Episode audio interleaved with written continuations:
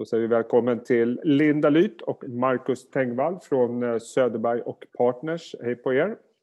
Hej! hallå. Hej. Kul att se er båda. Eh, jag tänkte att vi skulle prata lite grann om hur ni ser på börsen och marknaden. Dels var vi står här och nu, men också vi ska blicka in lite grann mot 2021 som blir ett väldigt intressant år. Men om vi börjar att eh, backtrada lite grann, Marcus. Mm. Vi har en börs som ser ut att stänga på ungefär dubbelsiffrigt i procenttal. Eh, med tanke på det vi har, varit, har bakom oss, är du förvånad över den starka börsutvecklingen, framförallt eh, under senhösten här? Ja, men alltså lite ändå, ska man ändå säga. Det, framförallt om vi blickar tillbaka till eh, när det var som värst där, där i mars. Då var det väl många som, som inte trodde att vi skulle stå här med en sån fin årsavkastning.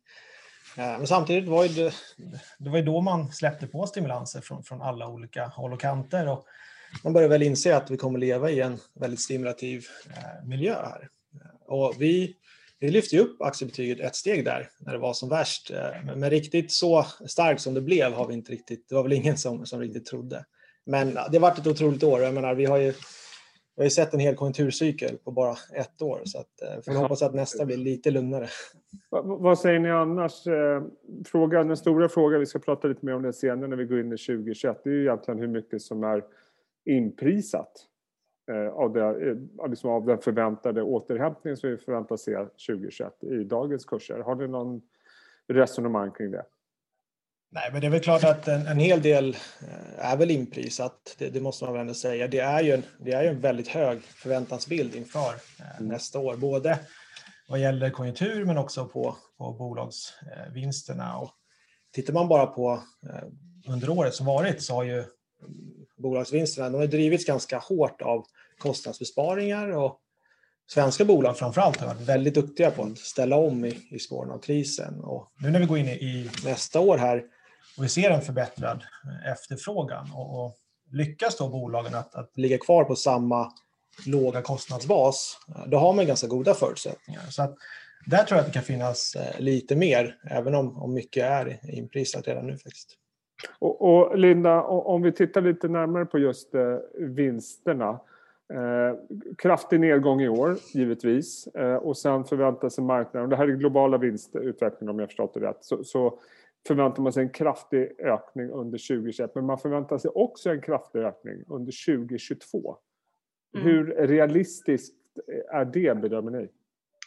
Men det är ganska höga förväntningar, så är det ju. Sen ska man också komma ihåg att det kommer från lägre tal, så procentsiffrorna blir ju högre av den anledningen. Men, men absolut är förväntningarna ganska höga och i synnerhet från slutet av nästa år och, och framåt och andra halvan av nästa år skulle jag säga och framåt. Ehm, samtidigt så ska man komma ihåg att så brukar det se ut inför varje nytt år. Inte de här talen, men vi brukar ha optimistiska analytiker eh, som då är som mest optimistiska inför varje nytt kalenderår för att sedan successivt revidera ner dem sina estimat. Då. Och eh, det är inte osannolikt att vi kommer se ett sådant förlopp då i år eller nu 2021 heller, att, att man kommer behöva att, att successivt revidera ner dem. Men så länge det inte sker med någon stor hastighet eller kraft, eller stor hastighet och kraft snarare, så behöver inte det förändra förutsättningarna ordentligt för aktiemarknaden rent taktiskt sett så, utan de, de där kan gå lite i otakt eh, ändå, så länge det inte sker något underliggande stort som förändrar. Så, så att jag tolkar det som att ni håller med, för de flesta bedömare räknar ändå med att den stora återhämtningen den kommer andra halvåret eh, 2021 för vi vet inte riktigt hur det här vaccinet kommer rulla ut och så vidare, hur länge eh, restriktioner kommer bestå. Men, men oavsett lite grann när återhämtningen i, i tillväxten kommer, om vi tittar på värderingarna just nu, hur bedömer ni att de är utifrån förväntansbilden på vinsterna? Men det går inte att komma ifrån att värderingarna just nu är höga hur vi än tittar ur ett historiskt perspektiv. Så är det verkligen och då trots att vi har ganska höga förväntningar. Ehm, så att eh, det, det är absolut så. Ehm, sen så kan man ju diskutera eh, Dels är det lite olika beroende på vilka regioner, vilka sektorer och bolag man tittar på, men sen kan man ju diskutera fortfarande då utifrån ett ränteperspektiv så är det fortfarande så att värderingarna inte, inte är så pass skrämmande. Sen kan inte det det här läget vi har kan inte vara för alltid utan det som behöver ske för att aktiemarknaden ska kunna fortsätta utvecklas positivt är ju att man någonstans, att aktiemarknaden någonstans växer in i den här värderingen eh, lite grann. Att vi, att vi når ett läge där vi faktiskt ser ännu bättre vinsttillväxt och, och förutsättningar. Och får vi en vaccindistribution tillsammans med ett läge där vi har ordentliga ekonomisk-politiska stimulanser som ligger kvar så finns det ju också förutsättningar för att återhämtningen fortgår. Och det ser vi tecken på till exempel i Kina där vi har en ganska kraftig aktivitetsökning och eh, ett läge där man är tillbaka eller till och med förbi läget som var innan. De var ju först in i pandemin och också nu först ut ur det. Och sen, eh, sen är det klart att någon jätte-catch-up-effekt av att vi får en vaccindistribution är väl kanske inte särskilt troligt, även om det finns ett underliggande, ett uppdämt behov i vissa, i vissa aspekter så.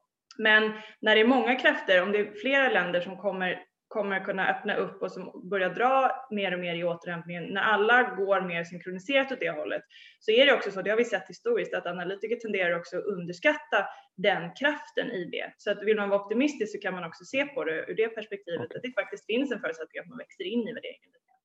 Och, och jag menar, förutom eh, vaccinhoppet som, som har bidragit till den starka senhösten så råder väl ingen tvekan om att centralbankerna har, har hjälpt till väldigt mycket och eh, det ser man inte minst i den här grafen som ni skickar med som visar på hur stödköpen korrelerar med börsen. Men vad jag undrar lite grann, om man nu räknar med att tillväxten och allt kommer komma igång under andra halvåret, ska man inte också då räkna med att stödköpen minskar eller försvinner och att till och med marknaden börjar titta på räntehöjningar? Ja, alltså det är ju, det är ju kanske den största risken eh, vi, vi står inför. Men sen måste man komma ihåg att eh, centralbankerna de är ju otroligt rädda för att dra tillbaka stimulanserna alldeles för tidigt. Och lyssnar man på vad centralbankscheferna säger så, så tycker de att vi står inför en ganska skör återhämtning. Och i ett sådant läge så, så kommer inte de riktigt våga eh, dra tillbaka de, eh, de QE-köp och de QE-program som, som ligger eh, nu. Och tittar man bara de senaste veckorna så har vi sett både Riksbanken som, som förlängde sitt eh, QE-program och vi har ECB här eh, under dagen som väntas göra eh, detsamma. Mm. Så jag tror att det där är någonting som på sikt självklart är oroväckande men i den miljö vi befinner oss i nu och under nästa år så tror jag att det här kommer ligga kvar. Och centralbankschefer har ju också sagt att vaccinframgångarna, de är otroligt viktiga. De är jättebra. Eh, men det är inte tillräckligt för den ekonomiska återhämtningen. Så, så de kommer ju blåsa på med sina stimulanser. Eh, och det ser vi också om man tittar på prognoser och vi har räntebanan till exempel. Det indikerar att vi kommer ha en, en lågräntemiljö under ganska lång tid framöver. Så att just nu är vi inte jätteoroliga över det. Eh, men precis som du säger, det är otroligt eh, känsligt eh, över tid i alla fall om man tittar lite längre fram. Nej, för jag tänker, om man tittar på den här höga korrelationen som har varit så, så blir man ju lite nervös om vi då ska ha en vinsttillväxt på 20 plus procent två år i rad vilket förutsätter att vi får en ganska stark konjunkturåterhämtning. Att, frågan är, kommer börsen klara av om liksom stödköpen försvinner och marknaden börjar prisa in en räntehöjning? Och det är väl tveksamt då, tolkar jag Ja, det är, ju, det är ju absolut tveksamt. Eh, och sen klart det finns ju en smärtgräns för, om man tittar på värderingen, hur mycket räntorna kan stiga. Eh, men bara den grafen som visar korrelationen där, den visar ju att alltså börjar centralbankerna att dra tillbaka eh, stimulanserna, då kan vi nog se en helt annan börsutveckling.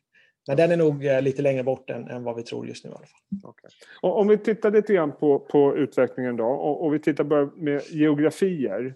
Eh, hur tänker ni där Linda kring när vi går in i 2021? Hur, hur eh, placerar ni er där? Vi ser, ser ju det läget vi har ekonomiskt som fortfarande ganska osäkert, eh, även om vi har vaccindistribution på ingång. Så det finns ju absolut risk att eh, återhämtningen blir planare än vad man väntar sig och, eh, och att det här kommer att ta lite tid. Så vi tycker ändå, trots läget, trots att vi har ganska mycket tecken på makroekonomisk återhämtning just nu, att eh, man kan med fördel välja bolag som har tillväxtorientering fortsatt. Vi har ju mm. sett i november en helt annan trend. Det har ju varit en, en bred trend där mycket som har varit årets förlorare har gått väldigt, väldigt starkt.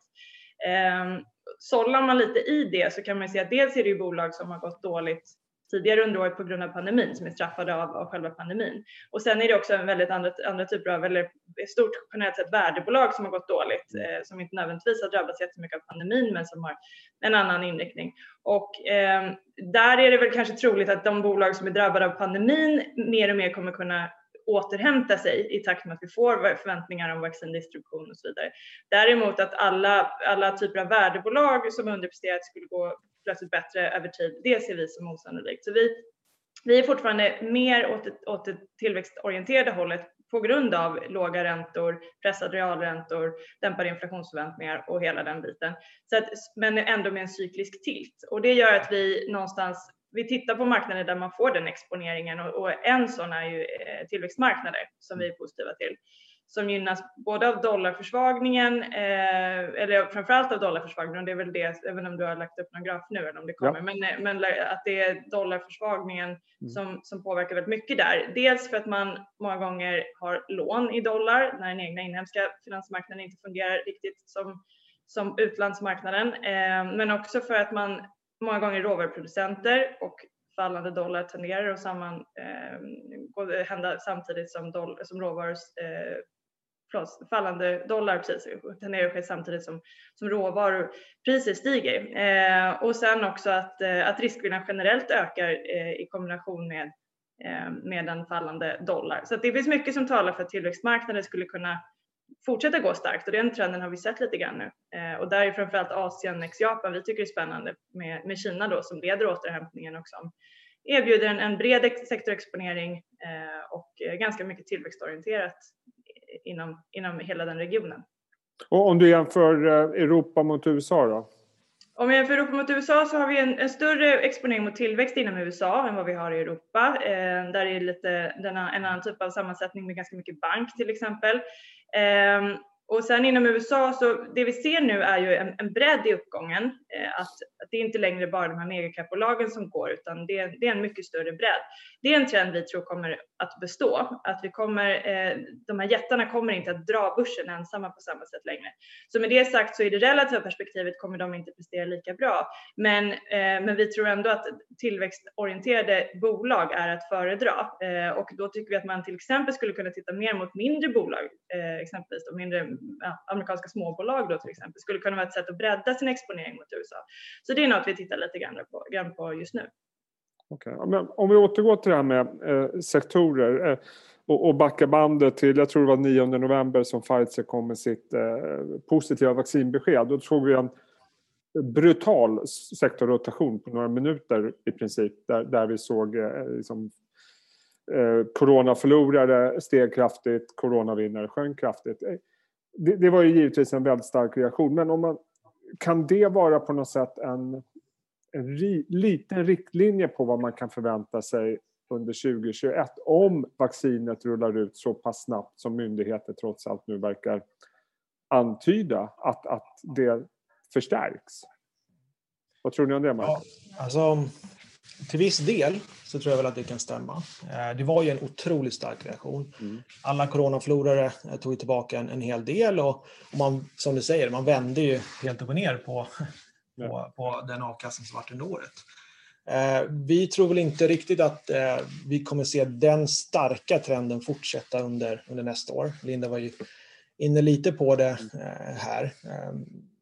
Sektorrotationen som var där, det var ju att value gick jättestarkt och tillväxtbolagen eh, packade ihop egentligen och det är inte riktigt det vi ser eh, framför oss utan som Linda sa så, så, är vi, vi är mer positionerade och inställda på att vi kommer se en, en ökad bredd i marknaden. Flera bolag som, som kan eh, bidra till uppgången och det, det är ju otroligt viktigt att, att det är så. För att just nu så befinner vi oss ju värderingsmässigt på väldigt höga nivåer och då räcker det inte med att en, två sektorer drar som det har varit 2019 och till stor del av 2020. Så att vi välkomnar den här bredden. Med, med, absolut. Okej. Okay. Eh, det blir intressant att följa sannoliken, men, men jag tolkar ändå som att ni är hyggligt positiva när vi går in i 2021. Eh, och det välkomnar vi givetvis. Eh, Linda Lyth och Marcus Tengvall, var fantastiskt kul att se er. Jag önskar er en fantastisk jul och ett gott nytt år, så hörs vi nästa år. Med facit på hand ja. kanske. Ja. Exakt. Ha det så bra. Hej! Hej! Hej.